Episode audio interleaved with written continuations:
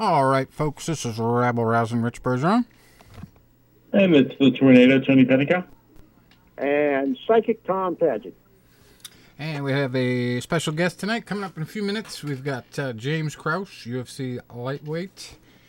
And uh, he's going to be talking about a fight he's got coming up, but he's also uh, working with people as a trainer. So, uh, lots of interesting stuff to talk about there. We had uh, some great fights we didn't get a chance to talk about last week. First uh, big boxing card I've w- watched in a long time. Um, Joe Smith Jr. getting the big uh, win there. It was what 15 to one odds. I'd read. Uh, somebody else said 25 to one odds. So if you bet on him, you made a lot of money. Yeah, right.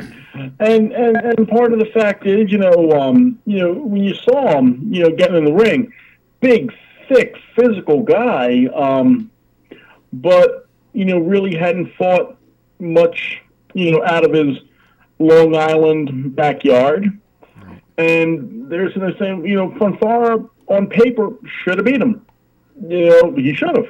Now, and Fonfara wobbled him early. That's the type of fight there that, you know, if it goes three, four, five rounds, um, you know, Fonfara likely would win. It would be a situation if they fought seven or eight, nine, ten times, Fonfara would probably win 80% of the time. You know, he's a better pedigree fighter. He's uh, more experienced. He's fought better opposition. But the fact of the matter is, Joe Smith is a strong guy. He's got dynamite in both hands, and he's got a puncher's chance. And you cannot make the mistake against him because if he hits you, he will knock you out. He's, you know, got almost like that Ernie Shavers type of power. You know, one punch and he can take you out. And you know that's what happened. Fonfara got a little bit, you know, crazy when he when he wobbled Smith, and he walked into a counter right hand. And it was funny. I was watching that fight with my dad, and you know we were talking about the time Fonfara fought Adonis Stevenson, and I was like, man, Fonfara was taking some bombs in that fight. I mean, taking some bombs. And my dad's like, well, yeah, he's got a good chin. And it was like, as soon as he said it, boom. you know, down he goes. Yeah, it was uh, a couple upsets actually. Another guy who was undefeated, uh, Hugo Centeno Jr. got his butt kicked by an underdog as well. And then um, there was a rematch of a previous fight, well, the first card, first fight of the night. Um, drawing a blank on the names, but um, Rau'shee Warren and somebody else. forget who the other guy was, but uh, that was pretty interesting. Uh, Rau'shee had a very good style as far as uh, you know matching up with this dude, and just totally dominated most of the fight, and uh, just had a couple difficult rounds where he sort of looked like he was taking it easy. But uh, yeah, it was a great fight to watch too.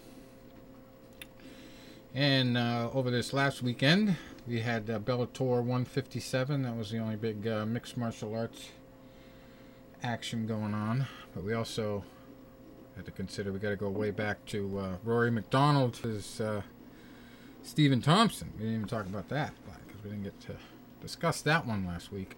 but we'll get to that uh, a little bit later. I got the Bellator 157 results right in front of me. Uh, it was the return of Rampage. That was the big main event. Quinton Rampage Jackson against Satoshi Ishii. And Rampage won by a split decision. I thought uh, was pretty generous to give him all three rounds. thought maybe one of them. yeah. You know, it, it's always it's always sad when a fighter has to move up in weight as as they get older, um, because 225 is is just not a good weight to be at in the heavyweight division in, in MMA. Right. I mean, he's not big enough to dance with the, the big boys. He's slow. He says he has a thyroid problem. Uh, just a, just an. But I'll say this much: he knew how to play the mental game. Uh, did you see the card, Rich? I saw the main event. I didn't see the whole card. Mm-hmm. Well, yeah, you notice how he he figured out early on that he was too slow to even catch the Japanese fighter. He wasn't that fast. So he started playing the head games, you know, shrugging his shoulders, you know, moving his hands up, trying to get the crowd on his side. He is a master at that, but I just remember him from the old days, and those days are long gone. Right. Yeah, he seemed to have a lot of trouble with Ishii, and Ishii's just kind of one of those um, basic type fighters. You know, he's got the basic skills in every discipline, but just doesn't excel at any one thing. And Yeah. it just seemed like uh, he was outclassed there by a guy with a way more experience and a little bit better chin, I think, because uh, Satoshi was taking some shots. But uh, you know, he kept coming forward. I give him credit. He Yeah, but I, fighting to the I. I just kind of get the feeling if if this were a prime time rampage, I don't think it would have went the distance. I mean, that's no disrespect to Ishii, but uh, he, rampage is a step above. But again, those days are long And there's still a like. little bit of talk about uh, Tito may, maybe fighting Rampage eventually, but you know we've, we've heard that story before. It hasn't happened Yeah. yet. Uh, co-main event: Michael Chandler handed uh, Patricky Freire uh, a nap with a knockout punch, uh, two fourteen Beautiful. into the contest there. So quick work for Michael Chandler. Gets back on the winning track and trying to climb back up to the title. Uh, or was that the title fight? I think that was the title fight because uh, Will Brooks yes, yes, disappeared. because right. Uh, Brooks vacated the belt when he went to the UFC. Right. We also had uh, Lima Lay Macfarlane beat Rebecca Ruth by a rear naked choke submission. Maddie Mitrione coming out of UFC retirement uh, to face uh, Carl Seumanutafa. I how the heck you pronounce that one. That was uh, first round knockout three. And also did the uh, commentary for the kickboxing too. So I don't know whether they did that before or after the MMA fights. I think that was Funny. afterwards, and I'm surprised he wasn't still a little punchy. He had he just has an exciting style, but uh, I know Rich, you talk about de- de- defense a lot, Right. and boy, he had his hands awful low. Mhm. Yeah, it's, it's especially dangerous when heavyweights do that. I mean, I can understand, you know, when when a lightweight guy does it who moves his head a lot, but heavyweights, I mean, they're generally plodding fighters. You know, there's not a lot of head movement, body movement. Just, most heavyweights just kind of come forward and hope to hit you with the hardest shot they got. So, Yeah, uh, I'll tell you, Well, he really showed his experience on the ground, though. I mean, he, he he really kept his composure. I mean, I thought he was gone, but he was able to reverse it. So good for him. So I'm I'm looking forward to seeing him again. And there is really nothing going on for uh, MMA this weekend, unfortunately. I don't think you're going to see a whole lot of really anything this weekend. Right. Fourth of July coming up on Monday. So lots of uh, other stuff for people to do. But we do have a little bit of boxing going on. We'll get to that schedule in uh, a couple seconds here. But unfortunately, we have uh, another hit and run death to talk about this week, which is pretty crazy considering I feel like we just were talking about Jordan Parsons and his situation down there in Florida. Bellator fighter, now uh, former uh, UFC fighter Ryan Jimmo was uh, involved in a hit and run north of the border up there in Canada. And uh, latest word is two people have been charged. They found the truck that was involved. Um, happened June 26th. Anthony Getchell, 23, was charged with second degree murder, criminal negligence causing death, dangerous operation of a motor vehicle causing death, and failing to stop at the scene of an accident. Uh, Jordan Wagner, just 21 years old, was charged with accessory after the fact to murder. And uh, 34 year old Brian Jimmo. Just crazy. It happened in a parking lot in the area of White Avenue and 101 Street in Edmonton. Yeah, I heard it was uh, pr- pretty late at night, so Oh, I can only assume fight, it had to be in a bar. And uh, maybe maybe when they got out in the parking lot, they came to their senses, realized who who was in the parking lot with them.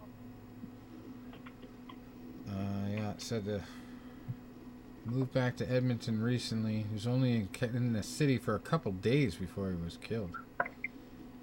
Brief verbal argument happened right before the hit and run took place. So it happened outside of a bar, I guess. Uh, they had a little bit of a jaw jacking back and forth, and then these guys said, you know, screw you, I'll hit you with my car. But I mean, talk about destroying your life. Both of these guys, twenty-something years old kids, younger than the other guy who was involved in the hit and run in Florida. You know, obviously the guy who was driving is looking at life in jail at least. I don't know if Canada has the death penalty. Uh, 23 years old, just barely allowed to drink, and now you're going to be behind bars for the rest of your life. But yeah, not too smuck and fart, and very unfortunate for Jimmo, all his family and friends. It's another crazy situation, though. Who would have thunk? That close together you'd have two deaths in the same year, same few months. Was just two months ago, less than two months ago, the other guy got popped. And that was another kid less than 30 years old, you know? Just being stupid. No, nothing uh, on the stories that I've read about what these guys' records were if they had previous stuff, but that guy had multiple suspended licenses. It's just ridiculous. All right. What else we got to talk about? UFC did not sell yet, according to what I've been reading. That's another uh, thing that's been going around the news lately. I really think that was a setup, you know, because you have to look at that and look at who's involved in the major company that's part of that bid. Is Dana White's agent is running the whole thing, and also involved with Ronda Rousey and you got to wonder if they just did this whole bidding process specifically to put a huge value on it that they know is just going to increase the more people talk about the whole thing being for sale. So next time when they actually announce publicly that it's for sale, they'll have that 4.2 million dollars to start at. That's the starting bid now. So I think this this is right up to Fertitta's alley. This is the kind of shit they pull all the time. So I would And not be good at it. surprised. And, and especially the way very it, way yeah. it came out on like some rinky-dink website, the first report, you know. All of a sudden, some some little website's got this big scoop that the UFC is being sold. They wanted it out there. Sure. It's the only thing that makes sense to me. Anyway. Uh, let's see. Let me do that.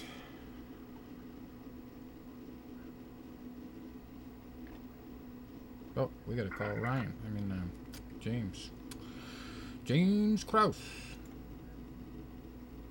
UFC vet. Uh, I believe I just looked at his record. He's uh, 23 and 7. Let me just check it out here. Just had a, a fight in February. He's got some impressive wins. A lot of tough competition over the years. Yeah, I was looking at his record, and uh, when he his first fight in the WEC was uh, Donald Cerrone. They kind of moved him up quick. All right. We're going to connect with I love his nickname, The James Krause. That's his nickname. James. Hello, The James Krause, right? Yes. All right. Well, this is Rabble Rouse and Rich Bergeron here with the Fight News Unlimited Combat Sports Show. We also have Psychic Tom on the line and uh, Tony the Tornado. How's it going? Hey, what's up?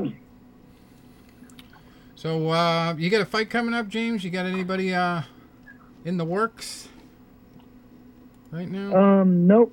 I don't have. I don't have anything. I don't have anything on the books now. I just obviously had to pull out of that that uh the Ross Pearson fight for family issues, but uh no, I don't have anything on the books as of right now. All right. Uh, is there anybody you want to call out or you're hoping to get? Know, I, no, not really. I mean, I don't. I just like, uh, you know, I like to. I would like to compete against guys that uh that like to go out and they like to be exciting.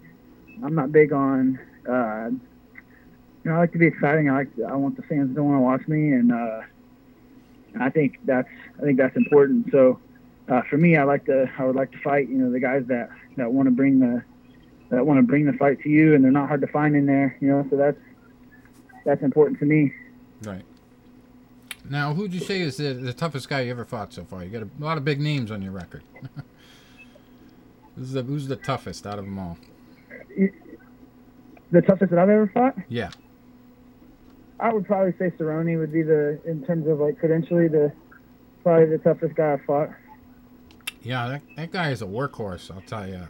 just, I don't know whether it's because he needs money or he just likes to fight, but he'll get finished with a fight both. and he'll be like, "Give me another one now." It's just unbelievable. That guy he always wants to fight. Uh, tell us a little bit yeah, about how you got into the sport of mixed martial arts. So, it's kind of a long story. I mean, I've, I've been at it for almost 10 years. Um, I started just after high school. I didn't have anything else going on, and a friend actually invited me to go uh, to go train. And I just showed up one day, and it was something I fell in love with. I really loved the fact that that uh, you could a smaller guy could beat a bigger guy, and I liked the fact that it was weight classes, and I liked the fact that you didn't have to be an athlete to to to do good. You can use your brain to you know to get wins and and and do good stuff. So that was that was really appealing to me. That it was kind of like a chess match. Right. And what's your ultimate goal with all of it? Where do you want to take this? Yeah, that's that's a good question. Uh, I think mine's a little bit different um, than most people's. I think it's for me, it's it's get in, make money, uh, you know, take that money and reinvest it into whatever, and then get out. You know, I think the the sport of MMA and really just professional athletes in general is such a short it's a short window, so you have to take advantage of it whenever whenever it's in there. So, you know, for me, what does that look like? I mean, well, the better you're doing, the more money you're going to make, right? If I keep winning fights, you know, I double my my paycheck when I win. So, uh, I guess the answer is I want to take it as far as it'll go, and I want to make the most money I can. Right.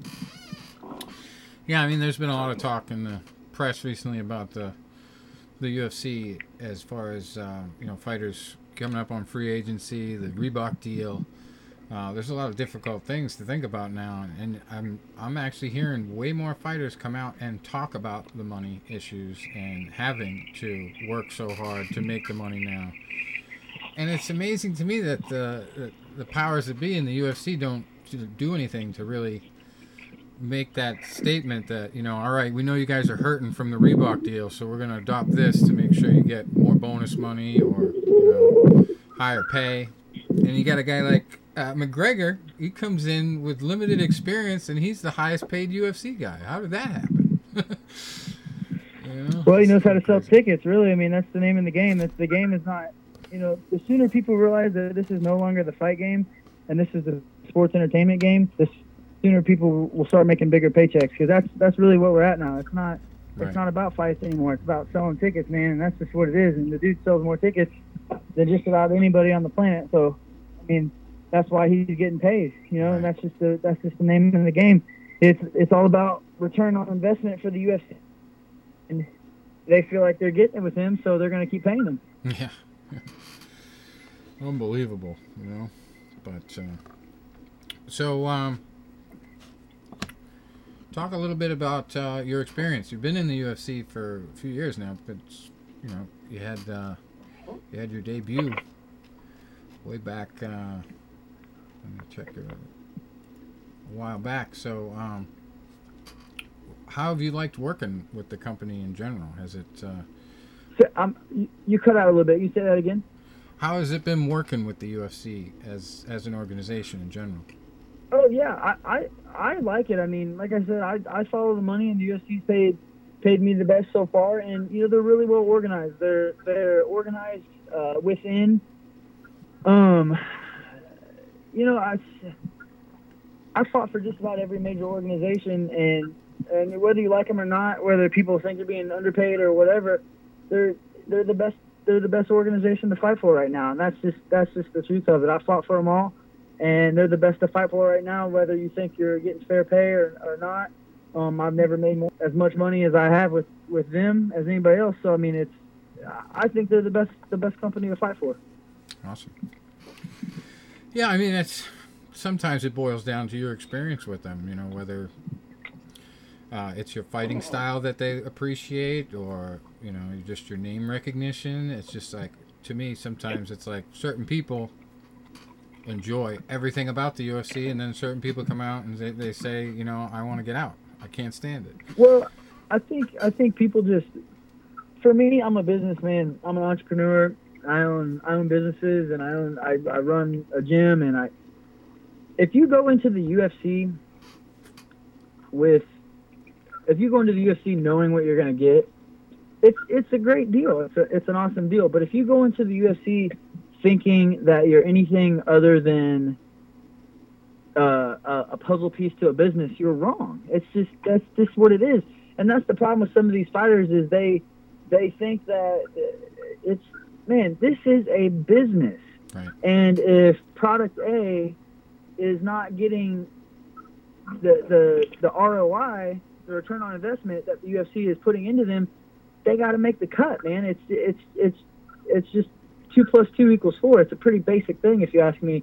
But some of these guys go in with this pre misconception that you know, like the UFC owes, them something. They have some like some kind of weird sense of self entitlement. Look, like nobody owes me anything, and then so it's my job to make sure that I'm exciting, that people want to watch me, and that I'm getting the UFC's money back on on their investment in me. That's my job. Right. True. Very true. And uh, how about your uh, role models, either inside or out the sport, outside of the sport, um, as you were coming up? Uh, who really helped you out? Yeah, I don't have any role models. My, all my role models are like business people, uh, entrepreneurs. I don't have any fighting role models, man. I try to pick and choose and steal from everybody. Right. Um, I try to take bits and pieces of everybody's good stuff and I apply it to my game. I take what works, I keep it in there, and I throw away the stuff that's not working well for me.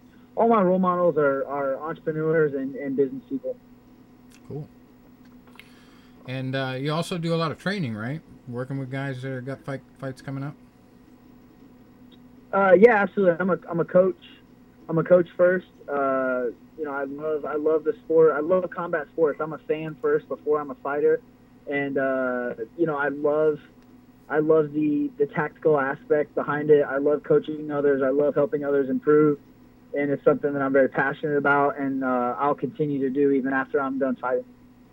Awesome. How about uh, do you have favorite fighters or fighters that you always have to watch when they're fighting? Um, you know, I like matchups. I follow, I follow matchups, and I like people. You know, I like the, I like people not for their skill, but for their, uh, I guess their their style. I, you know, I'm a I'm a McGregor fan, not because the way he fights. I do like the way he fights, but I'm not a fan of his because of that. I'm a fan of his because he's changed the the MMA business game um, and I can appreciate that no matter what he says. You know, I appreciate the fact that he, he has changed the way uh, people look at the pay. Right. He has changed the the paradigm and the perception of what people get paid, and he has raised the bar. And I like that. I appreciate that. You know, uh, will it affect me at some point in my career? Probably not. But he does pave the way for the next guy down the road. You know, Right, uh, yeah, it's kind of I like, interesting. I like things like that. It's kind of interesting to see, for me, to see when people get bigger than the UFC, which is what he kind of became for a little while. I don't know if he is right now, but for a little while, it looked like this guy is bigger than the UFC. I mean, he's like pushing them around, telling them what to do. So I think that helped in a lot of ways because then he turned around and realized, well, geez, I can do something with this. And, and he did, he was very outspoken about those issues. Uh, and just the whole idea of you know making you go to press conferences and stuff while while you're supposed to be getting your head right and going in there and trying to uh, work on your skills, and you got to do this whole you know four city press tour or whatever the heck they were trying to get him to do, and he he said no, you know that's kind of a watershed moment for the sport. Yeah. this guy's saying no, I don't really want to do that, so. And, you know, them pulling him out of the whole event because of it. It's kind of like, well, all right, you know, you're special, but you're not that special. It's kind of an interesting. Yeah, I think dynamic. they they backed him in. Uh, they, he backed him into a wall where they had to make that move regardless. I think that they were forced uh, to do that. You know, I, and I, if if it's my business, you know, he was like you said, Conor was getting bigger than the UFC, and I think he backed them into a point where they had no choice but to but to pull the plug on that and kind of, I guess, put him in check per se. I don't know, but you know, it's that I think that he backed them into a spot where they had no choice but to do that. Right. All right. And now tell us a little bit about some of the guys you coach. Uh, they got fights coming up or anything like that? Uh, yeah, so I coach uh, Megan Anderson. She's a top 10 Invicta featherweight. Uh, Tim Elliott, he's a flyweight uh, champion for Titan Fighting. Uh, Zak Cummings and I work, we're teammates. We work real close together. He's also in the UFC. Um, there's a bunch of other ones, Bellator guys, uh, Titan guys, all that good stuff. So, yeah, there's there's quite a bit of high level guys that, that I enjoy working with and and uh, you know formulating game plans and tactics and, and just picking picking their their brain on what they're you know what they like to do and getting inside their mind and, and seeing where their mindset is for for competition. And what would you say is the most important thing that you do to get ready for your own fights? Um, I, you know, I think it's all correlated into one for me. I think my mind and my body, like my physical training, are one and together. The more I train, the stronger my mind gets, and I think that's the most important thing for anybody is to have a a strong mindset whenever they go into to fight. I think that's the most important thing. I mean, you see all the time guys with with that are mentally tough beat guys that are t- way technically better than them. Uh, so yeah, I think having the having a strong mind is the most important part. Yeah, I've, I've had other discussions with some fighters who talked about that, and, and I always look back to. I mean, I don't have a lot, of, whole lot of fighting experience, but when I wrestled in high school, and uh, I was on the JV team for the first year, and we had JV state championships at our school. And I'll never forget just staring up at the lights before my final match that day, and just being more relaxed than I've ever been before any of my boxing matches or any other wrestling match. And it was really mostly mental. I was just so cool, calm, and collected. I'm in my own building, you know. I go in there, and I really never had quick pins. I was always, you know, underweight when I wrestled as varsity wrestler. So this guy was on my own weight, and I go out there and I pin him in like 20 seconds in the finals. And uh, I was just like, wow, you know, it really is important to sit there before a match and just release all the negative energy and just relax yourself. You know, yeah, very okay. mental game. You know, people don't realize that they think it's all physical, but you really have to think, you have to strategize, and you have to be relaxed when you go in there. You can't have too much shit going through your head, or you're going to lose your mind. trying, trying, to throw it all out there and, and react in the moment. All right, uh, Tony, Tom, you got any questions? Uh, James, uh, got to ask this. Um, you know, the sports evolved a lot, and I'm sure you're a student going back to the early days. And, you know, we've seen initially jiu-jitsu ruled, then it was wrestling's turn, then it went over to a striking blend, and then finally we've seen the hybrids coming along and now it almost seems like we're getting into more fancy kicks. And I noticed uh, you uh, started off in a with a karate background. Is that correct? Uh, not really. Uh, kind of. I did karate when I was a kid, but it wasn't anything like serious or anything like that. I did like a year or two worth. Uh, mm-hmm. But yeah, I do agree with you in the sense that if if the the sport is going through a phase, I believe the phase right now is traditional martial arts. And uh, yeah, it's it's something that myself and my team work on uh, on a regular basis as well. Yeah, that's that's what I think because so often, uh, you know, it's hard to get guys, especially that are really good at the high levels of that. You just don't see that in sparring a lot because uh, I haven't trained. I'm an old guy now. I haven't trained since uh, oh, it's been about ten years.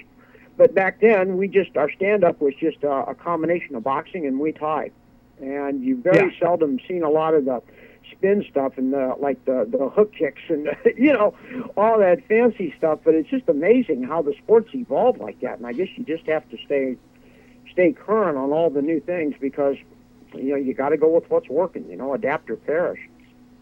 I agree, 100%. Yep, I 100% agree. And you know, as a trainer, um, you've probably seen a lot of fitness crazes come too. I mean, you see that in in, in the fitness world in general. And in MMA, we've seen everything from, you know, the standard road work and weightlifting and, you know, push ups and everything, and then a lot of balance work and natural movement. And, um, you know, it just seems like there's so many things going on. Now, do you, do you try to blend a lot of different approaches, or uh, what's your main uh, approach to conditioning? Uh, yeah, so ours is more of a uh, resistance and agility type training. Like we don't really uh, put a huge emphasis on lifting at all. Uh, most of our stuff has come from like isolated, you know, like you're working one leg at a time or one arm at a time rather than both Mm-hmm. legs at a time. Uh, but it's a lot of like resistance, band work, a lot of footwork, uh, stuff that I believe translates directly over to to fighting. hmm Yeah, and I remember uh, when when BJ Penn hired uh, Marv Marinovich, and he was doing a lot of work with stability balls, and uh, it really seemed to help his cardio for a while. You know, BJ was so talented; it was almost like he was too talented. You know, but Yeah. what's that cliche? There's always that guy out there that doesn't know how talented you are, and, and he's going to carry you into the later rounds. But um, it just seems like there's so many different approaches, and uh, I would agree with you. You know, you just have to keep tweaking things and um, go with it and use it as a lab, see what works. Yeah, I, that's. I mean, that's exactly like we used to do like a real heavy lift style, and I just felt, I felt slow and lethargic when I fought. But so now we do like more of an agility and resistance and band work, and I just feel so much faster and lighter on my feet, and uh, I guess I feel more springy. I guess uh, everything just feels faster now for me. Mm-hmm. I always remember uh, Angelo Dundee's advice. He, always said, uh, "I don't, I don't have my fighters lift because it shortens their reach." but uh, that's why you do reps rather than weight. You know? Yep, takes the snap out of the punches a lot too. All right, Tony, you got anything? Yeah, a couple minutes left. No, that's what I was. I was talking about your um, Angelo Dundee non-weightlifting. You know that. Well, I'm a boxing guy, so I'm big into the, the punching aspect. So that's always a great question. Is like, you know, with the boxing game being come becoming you know more prevalent in the world of mixed martial arts, you know, uh, just give us some ideas just on different things to help improve that. I mean, do you do a lot of just strictly boxing work? Yeah, absolutely. That's like that's probably my base is more of a boxing. So the the stuff that I'm working on right now is I I love uh, I love the if you if you take the sport of boxing and I love the my feet are planted and I'm going to hit extremely hard. So my Mhm. philosophy is we try to we try to incorporate we try to incorporate a traditional martial arts uh, footwork style uh, a lot of stance switches, a lot of like sideways stepping. Uh, so basically, I guess, long story short, we're trying to transition from the traditional martial arts style into the uh, the boxing footwork. So if we can make it our movement, movement, movement, sideways, forward, backward, sideways, switch stance, stop for a split second with our feet planted, hit hard, and then we go back to our stance switches, right? So we want to get we want to get the best of both worlds where we're moving constantly, but then when we do stop, we're powerful, and then we're back to moving again. Yeah, see, I don't Okay. understand sometimes when I, when Joe Rogan is like, "Oh, he just switched stances." I just started from a boxing background, doing martial arts training and mixed martial arts stuff. And when I go to kick, I always want to switch stances after I kick somebody or, or target. It's it seems like there should be way more of that in MMA, and you don't see it in fights to the point where they're actually pointing it out when you do see it. Yeah, I like all my all my, I won't say all my guys. A lot of my guys, we, I mean, we're constantly switching stances. We're stepping through on right on backside stuff all the time. So like when we throw a right hand, we'll step through to southpaw, look for high kicks, body kicks. Uh, uh, we like to attack the open stance, so we like to make it lefty versus righty or ri- righty versus lefty. So that's kind of like we attack because that's the dangerous stuff. You know, is that is that that open horseshoe stance where the head kick is open, the body kick is open. And we really like to exploit that. So we'll close, we close the stance right, and then we step through, and on the transition we open the stance, and then we try to attack and then close it again. Awesome. All right, got Yeah, because like I know in, in the boxing world, I mean, you you have a, a a handful of guys that will fight out of both stances, um, and a lot of those guys are very unorthodox. You don't see it often, you either get a fighter that's right-handed or a conventional um, or a conventional fighter or a southpaw. And the guys that do it, um, and even when I train people, I always talk about them like. Uh, I don't encourage it in a boxing, you know, uh, format. I'm always a traditional guy with your power hand back because I said, you know, when a pitcher's throwing a baseball, he's got his you know, his dominant foot back and he's driving that weight, you know, and twisting that hip. I said, uh, yeah. same thing with a quarterback throwing a football. Um, I said, why in a boxing world? I had one guy I trained for a while and he insisted on going southpaw. And I said, why don't I just chop your left arm off? Because you're getting no power out of that hand at all. If I can teach you a lead jab and maybe how to turn a left hook, combined with your natural right hand out of a right-handed stance, I can give you two hands instead of one. Uh, you do have certain fighters that are ambidextrous, and they do have that ability. Or some guys, you know, prefer with their lead hand. I just, it, it's it's not me. Um, yeah. Now I had a young lady training tonight, literally 30 minutes before we got you on the show. She left, and as I was trying to teach her how to set her feet, because she was picking her back foot up a little bit. I said, no, when you're driving that right hand, don't get on your tippy toe like a ballerina. I said, you're getting no power. I said, you drive it like you're grinding that cigarette out underneath your foot. And I said, and you feel that power in there. And I said, when you hit somebody, you know, in a boxing match or even an MMA match, uh, and you hit somebody with a shot, I said, it feels like a lightning bolt goes through your body it actually numbs your toes. So that's a great feeling. Yeah, so like my philosophy behind it is I absolutely agree. Like whenever I'm starting out, like I want my guys to be in their dominant. Like you need the back foot, you know, the the dominant foot back for the power aspect. So this is my philosophy behind it. Is you use the the philosophy with uh, the like let's say a major league baseball pitcher. Let's say his fastball is you know, he's a right-handed he's a right-handed guy. His fastball obviously is going to come from that right right foot back, right hand back, right? But what if I told you mm-hmm. if he had a nasty slider, if he switched stances, if his slider was better from another stance, and that's kind of the philosophy that I carry is when we open that stance up, I feel like the the we basically when we open the stance up, you don't have to beat that shoulder anymore, especially with the kicks.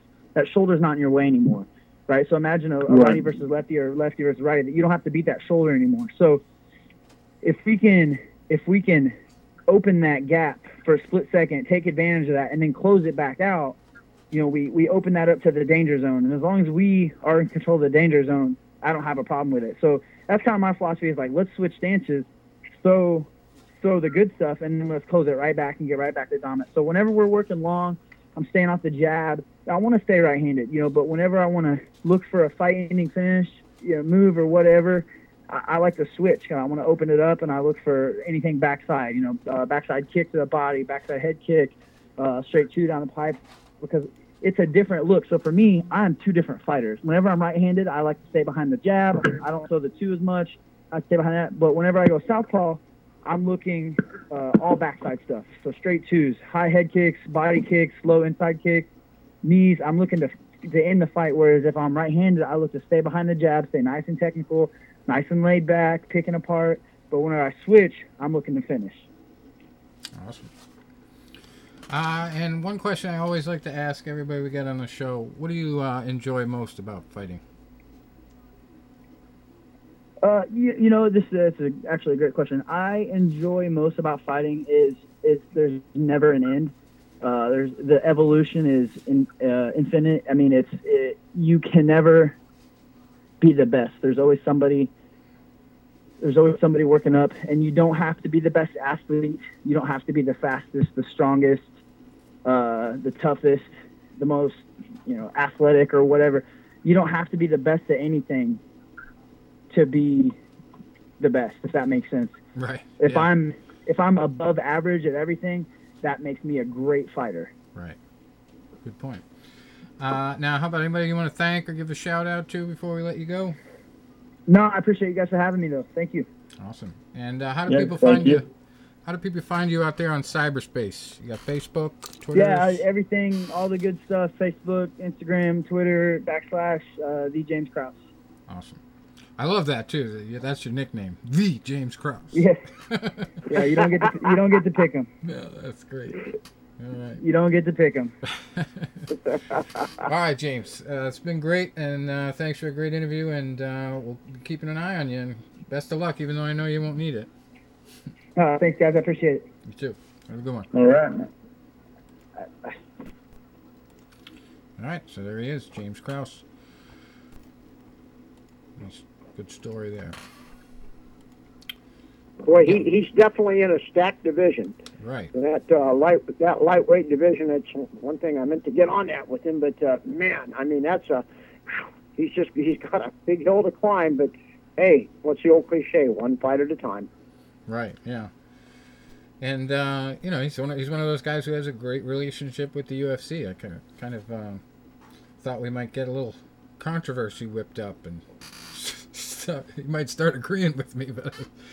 It was interesting to hear him. Uh, he's got the other perspective. He's he's well taken care of, and he appreciates uh, the hand that feeds him. So, you know, he looks at it from a purely business perspective in a lot of ways too. So, it makes sense.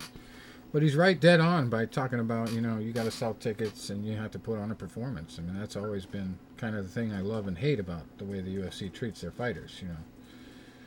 Because, uh, you know, sometimes it's not possible to put on a performance if you're well matched. You know, you really got to think about strategy. And if you really want to get that win and double your pay, like he says, you, you can't put on a show. So I agree and disagree with some of the stuff he was talking about. But definitely a, a new and interesting perspective for us because usually when we start you know hey what about this and what about that these guys open up a little bit but i'm saying nope they take care of me so i like it good stuff and i was actually working on um, trying to get uh, sean o'connell from this uh, ufc fight night uh, 89 still might be possible in the works and uh, I really wanted to talk about that fight last week. We didn't get a shot to uh, to discuss it, but uh, this is a match you would want to watch, Tony. I'm sure, because it was pretty Okay. much all on two feet. You know, never went to the ground for more than a couple seconds. and talk about rock'em sock'em robots. These guys beat the ever living shit out of each other for three straight rounds. And and normally I wouldn't I wouldn't appreciate guys stopping in the middle of a match to high five each other. but these guys did it twice, and the second time, as soon as the high five finished, both of them threw a punch at the other guy. and, uh, and Sean landed his pretty hard, but this guy Bossé, I mean, he's our, uh, he was in his home uh, home arena. You know, he's just uh, was up there in Canada. He's from the area, so he goes in there and uh, has a horrible first round. You think he's going to get knocked out. Comes back and I thought Sean O'Connell almost did enough to win the third round, but it was just he was taking so much punishment and he was coming forward so slowly like a zombie that you know it was kind of hard to give him that round. But and he was landing shots as as slow and lethargic as he looked. He was landing great shot, shots through the whole fight. Uh, but uh, second and third rounds, I think they gave them all to uh, Bossé. So uh, he didn't get the win. I mean, uh, Sean didn't get the win, but I, I more than heart, just uh, the chin, the technique. I mean, he had everything going for him in that fight. And just, you know, just had one of those moments where he ran into a wall physically. He just didn't have that extra oomph to knock the guy out, but uh, he could have very well won that fight. And uh, you know, talk about putting on a show. He got the fight of the night. He got that bonus. So Yeah, that that Bossé's entertaining. yeah. Stephen Thompson versus Rory MacDonald. Now that was more of a technical fight, uh, as uh, Tom was talking about. The previous show we had uh, Stephen's uh, karate situation.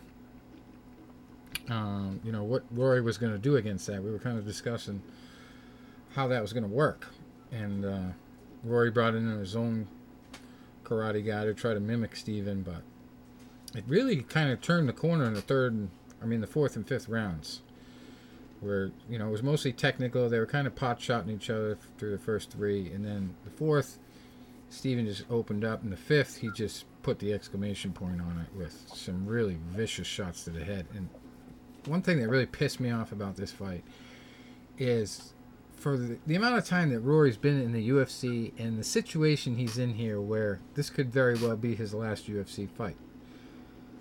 And yeah, I understand you're working with a karate guy. You're going to change up your, your stance and, and your situation a little bit. But, I mean, he was fighting the whole time with his hands out to the side of his head as a defensive technique. And how is that blocking anything to your face? I'm watching this guy and I'm like, he's in a main event of a UFC fight and he doesn't know how to even block shots to his face. And you know, everybody's seen Jon Jones put the fingers out there, and you know, jab with his fingers out. He's put, he's been warned a bunch of times for it too, but you know, that is a defensive technique. Rory's just sticking his hand out there and leaving it there, as well as keeping his hands by the side of his face. So Stephen was just pot, you know, picking his shots basically and just nailing him. And uh, Stephen didn't get hit very much in the face at all. And it really it was only when he was advancing that he got hit much. And the other gripe I had about Rory's game was he didn't throw one leg kick in the whole fight that I noticed. I mean, uh, if he did, it wasn't hard. And, and uh, how did you have that fight scored, Rich? I, d- I don't score fights usually, but I definitely oh, okay. thought Rory lost. I mean. Oh yeah, yeah. I, I, I think the, I think the uh, definitely the right guy won, but uh, I didn't think it was no fifty or forty five. Yeah. I mean, I don't think he won every round. Yeah, you go back and look at it, you could even make a case for those first two rounds going either way. But um, you know, this fight has so many fascinating questions, and uh, once again, congratulations on your breakdown. I mean, you really delved into it very deep. And well, I did get to watch it still, twice. it, it, it just it just begs that question, though is is Roy kind of? I mean, after some of the that last fight with Lawler, you wonder how much that took out of him. Now I know he's only 26, but all of us know you don't measure a fighter's age by the by the calendar. Yeah, it's not a chronological situation. It, it's you know you can see old guys in their 20s, or has uh, Thompson ushered in a new era, or with your thesis, maybe Thompson's just um, a very special situation and maybe it's not going to be a whole new uh, phase of uh, point karate. Right. So, um, well, yeah, like I, I look at his style, and it's completely different than Lyoto Machida, who really made the, the move towards karate look good. Uh, you know, because he's dominant karate. But Stephen, I mean, he's a very technical guy. He's a very technical puncher and kicker, and he really likes to throw dynamic kicks, like the side kick high. a lot of people don't throw. He he connected. Kind of glanced Rory with a with a kick late in the third round. I forget what it was, whether it was a wheel kick or what. But I that's the thing with the the whole sport of MMA is moving towards kicks nowadays, where people are starting to figure out, well, hey, you know, my leg is a lot longer than my fucking arm, so maybe I should use it more. Uh, for range, you know, for, for power, everything. I mean, look at Ronda Rousey got knocked out with a head kick. Uh, some guy just a couple weeks ago, before this fight, got knocked out. What was a TKO with a, a, spinning back kick to the stomach. Uh, so I mean, it's, it's, it's not only just the kicks, but you know, guys willing to do things differently. Like Jon Jones throws a lot of spinning elbows and oblique kicks. You know, you have to do something different that nobody else is doing, or very few people are doing. And you know, being a dominant kicker pays its dividends uh, especially if you can handle the takedown defense. Which I mean, I've talked about that for years. The game itself has been moving towards more of a stand-up uh, contest, especially because of the situation with the UFC, where you really have to put on a show to make money. You know, these guys feel like they have to have stand-up wars, and you know, as soon as it goes to the ground, fans don't boo as much anymore, but it's still kind of boring compared to what they can do on their feet.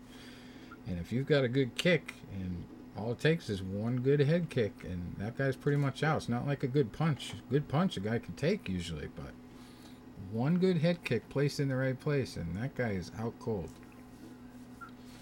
So I think you're going to see a lot more guys like Stephen Thompson, but I still don't like how he keeps his hands down by his waist.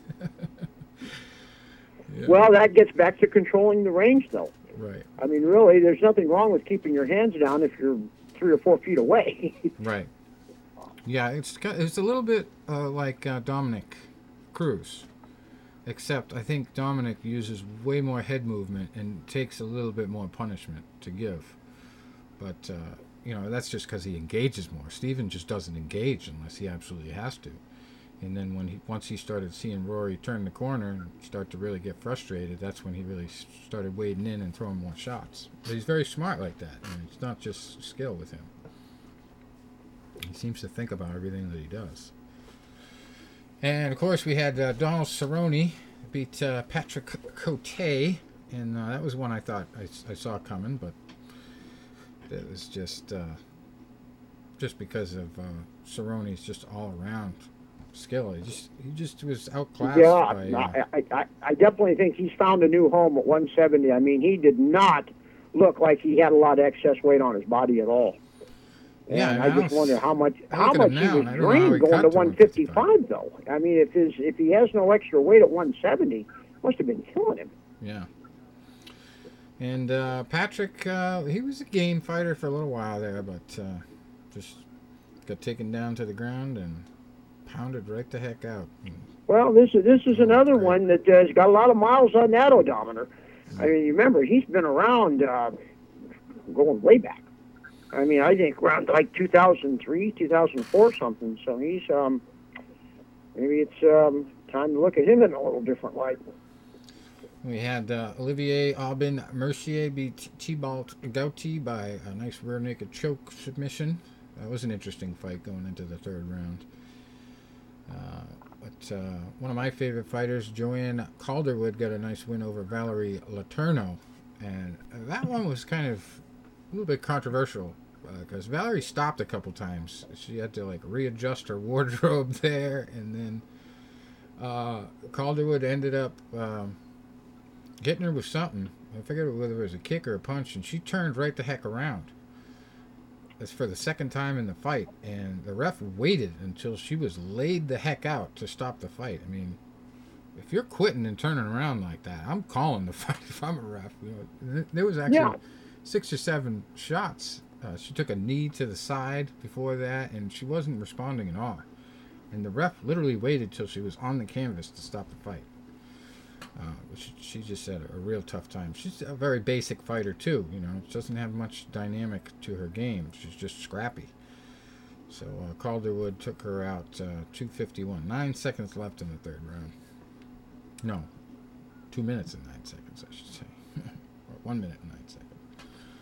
Two minutes. I don't know. All right. Uh, oh, we also had Jason Saggo beat Leandro Silva by split decision. Misha Cirkunov beat Ion Cutelaba by arm triangle. Uh, Christoph Jotko beat Tamdan McCrory by knockout. That one was vicious. First round knockout, 59 seconds in. Uh, Joe Soto, that uh, probably was my favorite fight of this whole card. I, this is where I think we need to make the case again for having bonuses for the, the preliminaries. Joe Soto versus Chris Beal. Chris Beal goes in there. He's kicking Joe Soto all over the cage. First, second, third round, just destroying this guy. And you know he's bleeding all over the place, starting to slow down, and Joe just you know, ends up on the ground, gets the guy's back, rear naked choke. It's over. So for getting his ass kicked the whole fight and being alert for one minute of it, he got the win. Rear naked choke, 339 into the third. And then we had uh, Elias Theodorou beat Sam Alvey, another former guest of ours, by unanimous decision. He's he's had a rough go of it last couple fights, Sam. Uh, Randa Markos, one of the girls from the Ultimate Fighter, beat uh, Jocelyn Jones Lybarger by unanimous decision. And a couple more fights. Colby Covington beat Jonathan Meunier by rear naked choke in the third. And Ali Bagautinov beat Geane Herrera by unanimous decision. So then, uh, really, all we got left is boxing. The boxing for this weekend.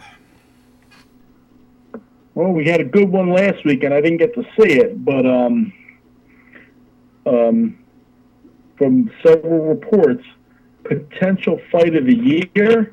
One of my friends at work said it was the best fight he's seen in the last three years, and that was two of our former guests, Keith Thurman and Sean Porter. Um, very competitive fight. Uh, Thurman won on all three cards, 115, 113. Um, some people said they wouldn't complain with a draw. I heard a few people thinking that they thought Porter won, but the consensus that I heard was that the um, decision was right. Yeah, I, I would agree with the decision, but I'll tell you what, a lot of people booed. I mean, uh, and I'm wondering, uh, if, were they booing because they, we didn't have 15 rounds? I, I mean, both guys really didn't leave anything in there. And when the decision was announced, there was a fair share of boos, Hmm. which I was kind of scratching my head because neither guy held back. Yeah, I, I think the difference, and it was very close. Um, Porter just Porter's whole strategy was very obvious. Just go in and make it a brawl. He is like a completely different fighter from his early days when he first turned pro and was on the Friday Right. night fights. He, he was still doing the pogo a lot, and Teddy Atlas called him out on that. Said he's got to settle down with his punches. He's not in the amateurs anymore. And uh, to Sean's credit, he took his advice. And um, you know he's really a, a whole different fighter. But I think the difference here was Thurman was just a little sharper with his punches. And remember the old cliche: Thurman was the champ, and you have to make it decisive. Right, But, you uh, have to take credit from the team. but but in this case, uh, I don't think Porter's stock went down um, at all.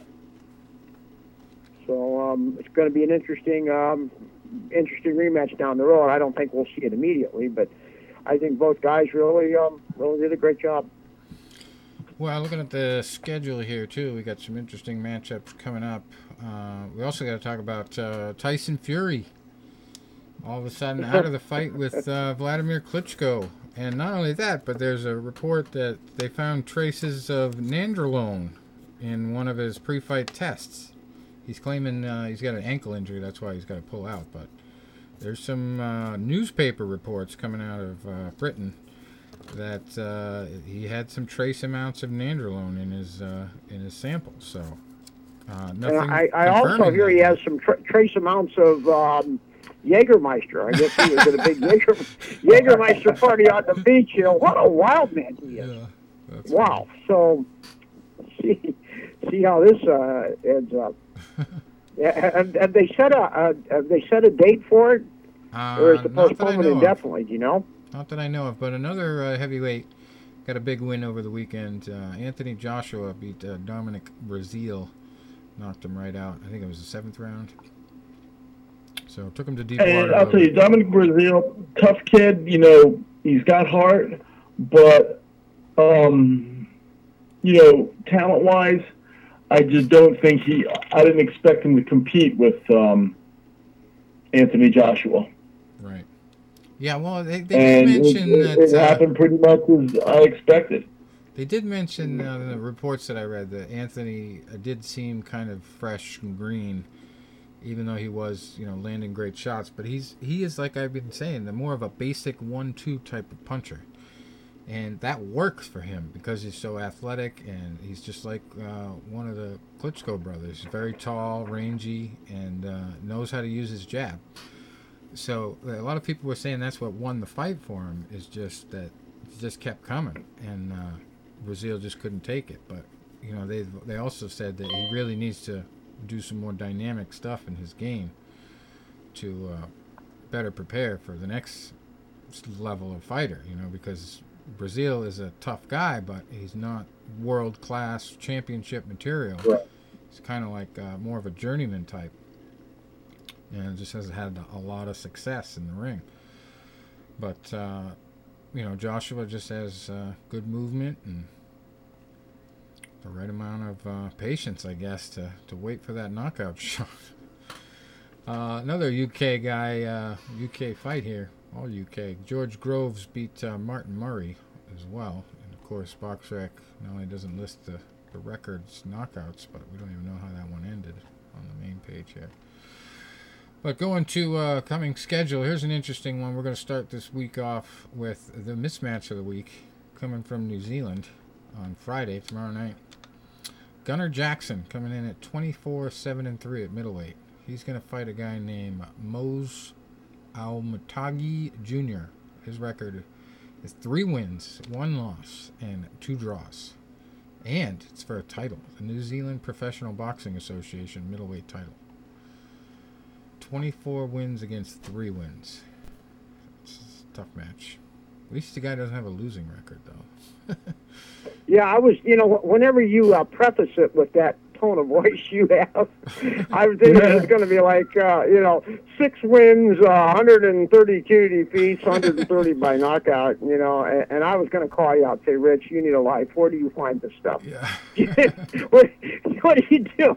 You just, you have a penchant for this, you know, but, uh, Here's an interesting Oh. one in uh, Bahia, Brazil. This is the only fight on the card. Uh, cruiserweights. Reginaldo Andrade has a record of 41 and 5, fighting a guy named Luciano Torres, who's 54 and 12. How about that? 96 wins between the two of them, 17 losses. tough guys there. Main events. Gotta be tough guys. Uh, there's an interesting one in the Czech Republic for the vacant Universal Boxing Organization Intercontinental Featherweight title. Martin Parlagi, 19 and 2, fighting Francis Miyeyusho, who's 41, 15 and 3. The big fight this week. Uh, actually, I don't even know if there is a big fight. Well, yeah. Well, this is saying July 11th. Kovalev's fighting. That's next week. Yeah, there really isn't much for big fights. A lot of the big matchups are going on tonight. Well, uh, before I forget, we got to give a shout out to what day it is. Do you know what today is? What is today? Happy 50th birthday, Iron Mike Tyson. Oh, is that why they got all the Tyson fights on ESPN Classic? Yeah. Um, turned 50 today. Mike Tyson turned 50. That's awesome. God damn, that makes me feel old. Who would have thought? Huh? you know, because I mean, I grew up obviously watching Iron Mike, and you know, he was you know one of the guys that really got me interested in you know re-interested in watching boxing.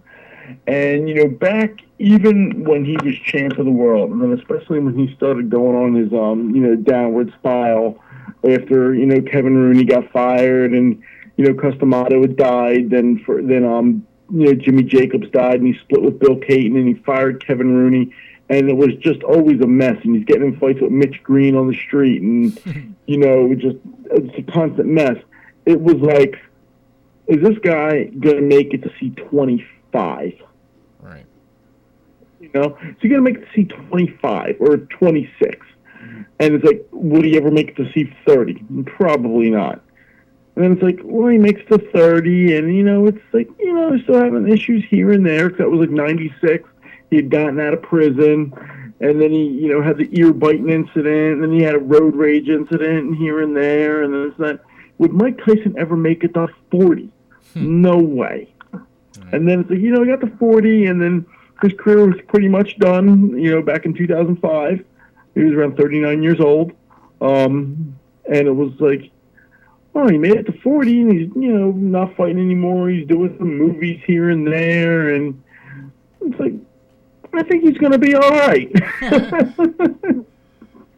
Yeah, you figure either overdose some, people, some people or mature later than others. either an overdose you'd think would have got him, or you know he would have gotten some kind of altercation and somebody pulled a gun on him. I was I on an altercation, you know, um, does like a car accident maybe, speeding, drunk driving, um, an altercation, somebody shooting them, um, you know, running out with the wrong woman and somebody trying to get revenge on them. Right. Um, something happened in prison. You know, he had a couple stints in there. You know, you never know. Um, so yeah, you know, a lot of things, but he defied the odds. He um, made it to fifty. Yeah, he was in the news recently too because uh, I guess he had said, or somebody thought he was going to be at the uh, Republican convention there, so he had Yeah. to come out and deny that he was going to be there.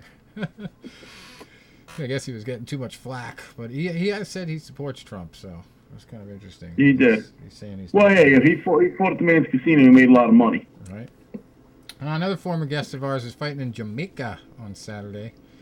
Demarcus Ooh. Chop Chop Corley, keep him busy. I think a couple weeks ago when we had our last show, we were talking about a fight he had. Uh, he is 46, 27, and 1. Talk about experience. He is fighting Richard Holmes, who is 11 and 5 at welterweight down there in Jamaica. And then all the other fights worth talking about this week are guess where, Tony? Uh, guess where? Pennsylvania. Really? Yep. Uh, ESPN has a card on uh, Saturday at Santander Arena in Reading. Put on your boy, Okay, uh, your an boy hour and a half from me. Marshall Kauffman is uh, coordinating with that. He is uh, putting on a show here with Jamel Herring, undefeated, 15 0 at lightweight, versus Denis Shafikov as the main event. Shafikov is 36 2 and 1. And we got uh, middleweights undefeated again, 15 and 0. Patrick Szymanski fighting Wilky Campfort, who is 21 and 2. And uh, a guy from New England, I think, uh, Frank De Alba. He's 18 2 and 2, fighting Jonathan Perez. Yep, Tom and I saw him at the Valley Forge Casino a couple years ago. Yeah. Frankie is uh, got a tough test here. He's fighting here at super featherweight. Guy's got 35 wins, 14 losses. Looks like he has lost his last three though. And uh, Kermit is back in the ring. Kermit Cintron, 36 5 and 2 at super welterweight. I believe he just signed with uh, Marshall too, Marshall Kauffman. Boy, he's been around forever. Yeah. Wow. Yeah, really. I Kermit- remember I- I seeing wonder- him fight live in like 1998. Yeah, I wonder if money has anything to do with this uh, belated comeback. It's belated, ill-advised. Comeback. Definitely possible. He's fighting a guy here, Carlos Garcia, who's got uh, less than 500 record, of course, 10, 15, and 1. So obviously a uh, tune-up, tune-in, tune-back-in fight, basically, for him. Uh-huh. And then the other one is in Tony's favorite city in all of Pennsylvania. And I'm saying that sarcastically so he actually gets it. what what city would that be, Tony? Pittsburgh? Yeah. at the. Teamsters Hall in Pittsburgh. Guillermo Jones at heavyweight. His record is 40 wins, 3 losses, 2 draws, fighting Garrett Wilson, who's 16 Yeah, 10 and yeah. I, I heard about that. I just found out about that today. Guillermo Jones, former world champion, and if I'm not mistaken, he won his first title at like 154. and then like, a couple years later, he was up at cruiserweight as a world champion. And then, of course, Garrett Wilson, a very good friend of mine. Um, but I, I just found out about that fight today. So another great opportunity for Garrett, you know? And uh, Galen Brown, another heavyweight with a decent record, uh, 44 and 33. 44 wins, 33 losses, 1 draw. He is fighting undefeated heavyweight Trevor Bryan, who is 16 and 0. And then we go down to the super lightweights for the next one. Uh, Amir Imam, 18 and 1, fighting Wilfredo Acuna, who is 16 and 19. That's pretty much it for the big stuff. We covered just about everything else. Let me just make sure I don't have any. Uh, I don't have any pending stuff in the uh, story section I save every week of my notes. Well, yeah, we got a lot to uh, look forward to the the week after this weekend. Some better fights coming up. As I mentioned, uh, Sergey Kovalev has a fight coming up July 11th against uh, Isaac Chilemba. So that's a big one. Uh, Andre Ward finally got an opponent too. I didn't mention that. I don't have the guy's name right in front of me, but uh, nobody that you might recognize. I don't think. I'm shocked. I'm Yeah. shocked. The guy has. No, one that's. Uh. I'm. I'm. I'm glad because uh, this has to happen this fall right. with with him and Kovalev. Yeah, we'll see. All right, Tony. Tony, what is your what is your gut feeling now? I know you haven't put the technical analysis into it, but uh, just uh, off the top of your head, how do you feel about that? You think Ward is uh, back to anywhere near his peak? Well, you know, y- you really only had one fight to down, um, but he looked great. You know, he looked flawless against a, a very physical, very strong fighter, a dangerous fighter, and you know he made him look bad. Um, that's what Andre Ward does. Andre Ward is a hard guy to statistically break down and stylistically break down because he's like a chameleon. And that's his best asset. He is a chameleon. He can go out there and, you know, he kind of does what Floyd Mayweather has a tendency to do, and that's adapt and adjust. He is a cerebral fighter. He's a very intelligent fighter.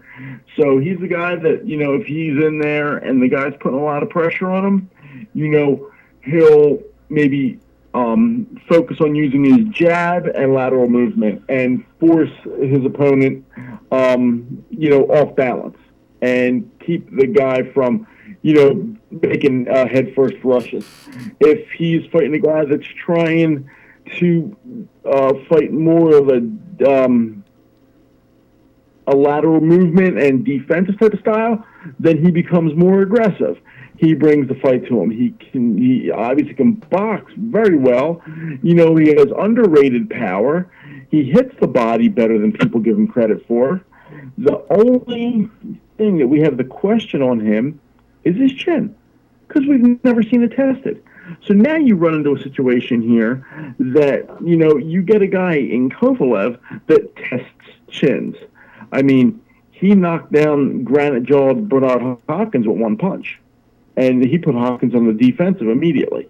Um, he's knocked out guys like Nathan, Nathan Cleverly. I mean, he just shredded Jean Pascal twice. Uh, I think he would do the same thing to Adonis Stevenson. Right now, in that division, Andre Ward is the man that could beat Kovalev. You know, I, I don't see, um, you know, Stevenson beating him. I don't see Tony Bellew beating him. Um, you know, obviously John Pascal got destroyed. Um, I think the only guy you would really see with a legitimate chance of beating Kovalev is Andre Ward. Yeah. Yeah, I would agree. But will This they really fight? right now in my Right. mind it's it's it's just another one of those coin tosses. Yeah, Got to get them both signed with Al Haymon, then it'll happen, right? but uh, actually, uh, Andre is with that Roc Nation sports company, so uh, I imagine that's kind of a crazy situation to be in, where you're one of their only guys too, and they're very up and coming. They got a lot of money, obviously. Jay Z is not worth pennies, but uh, it's kind of a hard situation to uh, get fights lined up with uh, big promoters, I guess because it doesn't seem like you know obviously nobody wants to fight him in the first place but it just doesn't seem like it's it's that easy for him to even get on cards you know with them wanting to promote everything maybe jay-z and al haymon don't get along. Who knows but yeah pbc be interesting if they they get involved. All right well that's about all we've got for this episode. Well, before we go, um, I got to give you guys just uh, a brief bit of humor, you know, before we break for the holiday weekend. I came out and said today, um, my life should be a cartoon. it should be. Um, and I, last week I sent you guys my 22 push-up video awesome and I hope you enjoyed it. Yes, thank you. Hope you enjoyed it. Um, well, the last day of filming, the day at the Liberty Bell, um, I had brought a change of clothes with me, you know, for my work clothes, because I knew I had to get about a mile and a half to get to the place, and then I pretty much had to run there. And I didn't want to come back like sweating like a beast in a shirt and top. So I pretty much run to the, I, cha- I change into the American flag shirt and jean shorts, run to the Liberty Bell, get through security, do the push-ups, pretty much run back. Now I had brought a duffel bag with me with a change of clothes. Now normally when I leave work every day, I have my lunch container with me.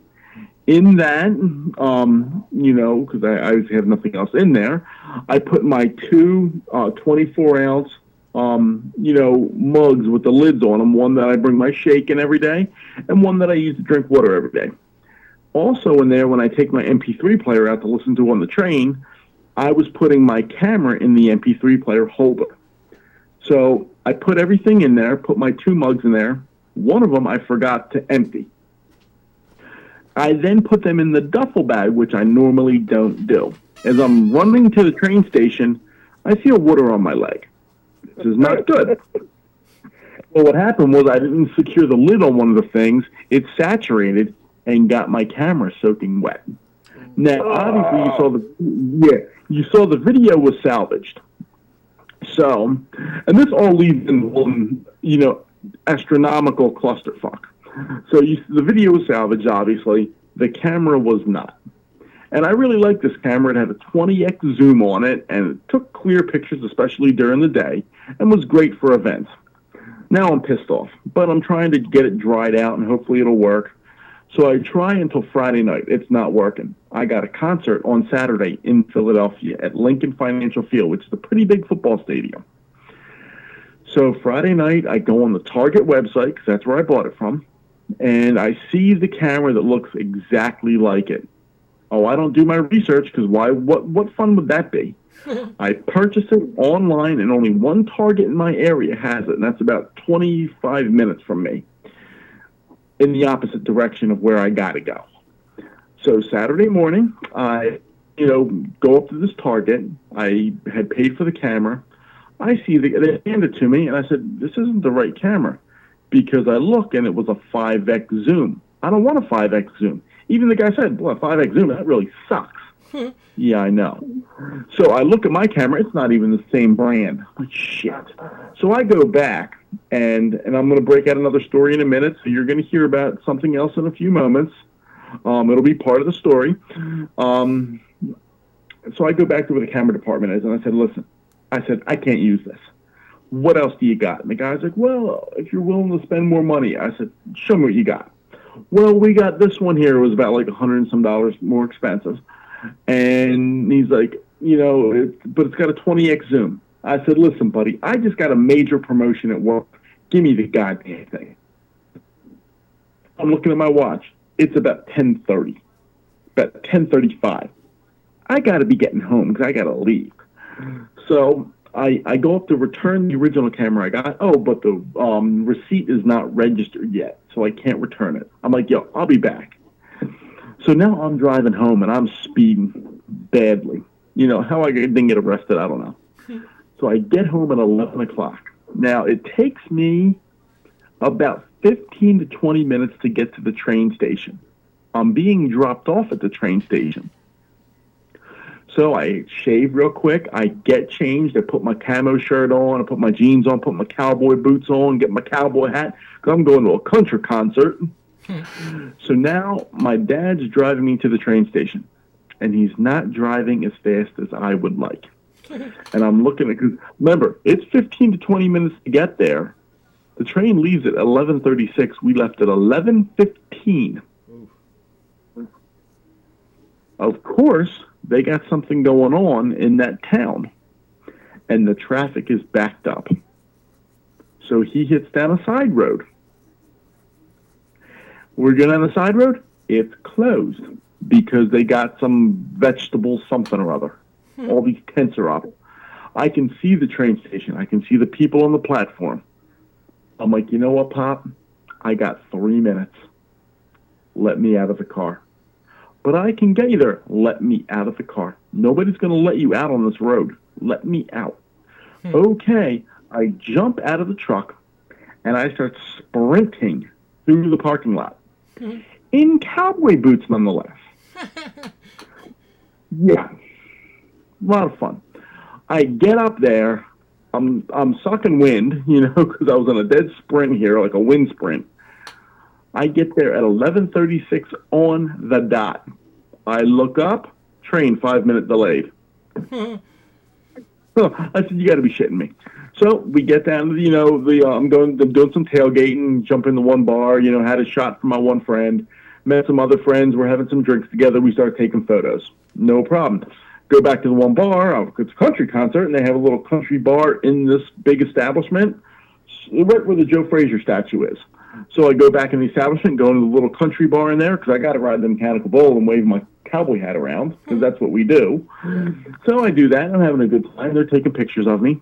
Now we get into the concert, and I got my new camera, my 20x zoom, and it's working great. And I take a video here, and I take another picture here battery exhausted because I never had a chance to charge the goddamn thing, and it only had a half charge. So I ended up using my phone, which is the whole thing I didn't want to use anyway. Now, the one part of the story you might have glossed over while I was telling this whole thing on how my life is a cartoon is I just got a promotion last week. Awesome. Yeah, I um, I am going to be uh, closer to home. I don't have to go to Center City every day. Um, I'm going to stay with my department. I'm going to keep my supervisor. I'm now a senior rep. And to keep one of our biggest clients, they want one member of my team to be on site there every day. And instead of resolving their issues in two hours, they basically run them resolved in two minutes. And that's going to be me. So I, when they were, yeah, when they were offering it to me, like they had mentioned it on Wednesday. I expressed interest on Thursday, but you know, cautious interest. They made the offer on Friday, and I'm sitting there looking at them. I'm looking at the numbers. I'm looking at you know the job logistics. A couple of my questions that you know helped push me over the edge were, one, you know, if I'm sick or you know if the weather's bad, can I still work at home? Yes, because you're still under the same boss. You're just not. Check one. Check two. Um, what are the hours going to schedule? We are dictating four. If you want, you know, nine to five, whatever. You tell us what you want. I'm going to be right next to my old fitness center. So I know the first day I go back, I say four words to them. The boss is back. T O R N A D O. Nice. So the last thing that I needed the convincing on was the numbers, what the raise was going to. I had a number in my mind. I said, if they offer me this, I will accept it. They offered me four times that amount. Whoa, there you go. Yeah. Um, and plus, with to the city, they had given all non-city residents an extra two and a half percent to cover the wage tax. They're not taking that back either. Nice. Yeah. So I am quite pleased. Um, so I felt that I could buy this new camera, and I've already uh, put plans in for my next tattoo. there you go. Sweet. Yeah. Getting well, a tornado going down the ribs. well, it was a damn good video, and uh, I kind of wish now that I had done mine all in one video, but uh, Well, you know what, uh, and, and Rich, um, you know, part of, like I said to you, part of the way I came up with my idea was when you were doing your different videos, and like the one day you were up in the mountains, the one day in the one when you I said, you know what, because it gives variety to it. And I said, with mine, I said, I didn't want to put 22 videos on my Facebook page. I just didn't want to do that. I said, I wanted to do just one video because I like a lot of the videos I have on there from different concerts that I'm at and, um, you know, the Vinny tribute that I made and other things. And I didn't want this to flood my videos if people were just on my page just looking through them. right. So I said, that's why I'm going to do it as one. And that's why I put the different picture leading into each day. And a couple of my coworkers today were like, yeah, you know, that's all well and good and everything, but each day, like, you were introducing, like, what you were doing. It's like, we kind of had it after your first speech. And I'm like, well, what you got to understand is that speech that, um, that I did the intro, I actually filmed that on the last day. Awesome. I filmed my intro and my exit speeches within five minutes of each other. I just changed my clothes to make it look like they were different. Mhm. Um, so when I first started doing them, like I didn't really know what I was going to do. And like the second day, I did it in my atrium at work, and then it was like then the third day I did it back at home in front of Vinny's little memorial, and then I obviously did a day, um, you know, at the Philly Stadium, and that's what caught my interest. I'm like, doing it at the Philly Stadium, and I'm like, I could do somewhere different every day. That would be cool. You know, I could hit up the Rocky Steps, and that's why I started looking like, oh, okay, how far is that from where I work? My old boxing gym's a mile away. That'll be cool. You know, um, the Liberty Bell. That was my, you know, main event basically. Uh, City Hall. I'm like, I'm getting all these ideas, and I'm just googling them every day. and I'm like, well, that's you know what I thought made it well. Someone's like, what was your least favorite day? I said, doing them in the back of the pickup truck. I, it was a great idea in theory. It will, it looked cool, but the fact that the glasses I used were broken and they fell off, that looked shitty. the fact that the truck was bouncing more, worse than two teenagers in a van. and um, and the fact that the ridges on the back of the truck were like killing my hands. Yeah. You know, um, but it's still I thought I thought everything looked you know cool, and I'm I'm happy the way it um the way it worked. Cool, cool. All right, well, good stuff all around. And uh, of course, it's another big weekend for veterans, July 4th, obviously. And uh, got to give a shout out to all the veterans out there. And uh, I know I'm going to be seeing some fireworks. I'm way up on a hill here, and they they got them all around me. Yeah, right. It's good times. So I hope you guys enjoy the weekend, and uh, we'll be back next week. We got uh, we're gonna have a lot of big good line on a lot of UFC fighters and stuff now. So I got a new agent. Uh, well, kind of an old agent. She's with a new agency that I'm working with. So we got James. So uh, and we'll try to get some boxing guys on here too. Can't forget about those dudes. Okay. All right. Well, that sounds great, man. Well, gentlemen, have a great holiday weekend. Be happy. Be safe. Always a pleasure, and I'll talk to you next week. All right, guys. All right, bud. Adios. All right. Hasta la vista, baby.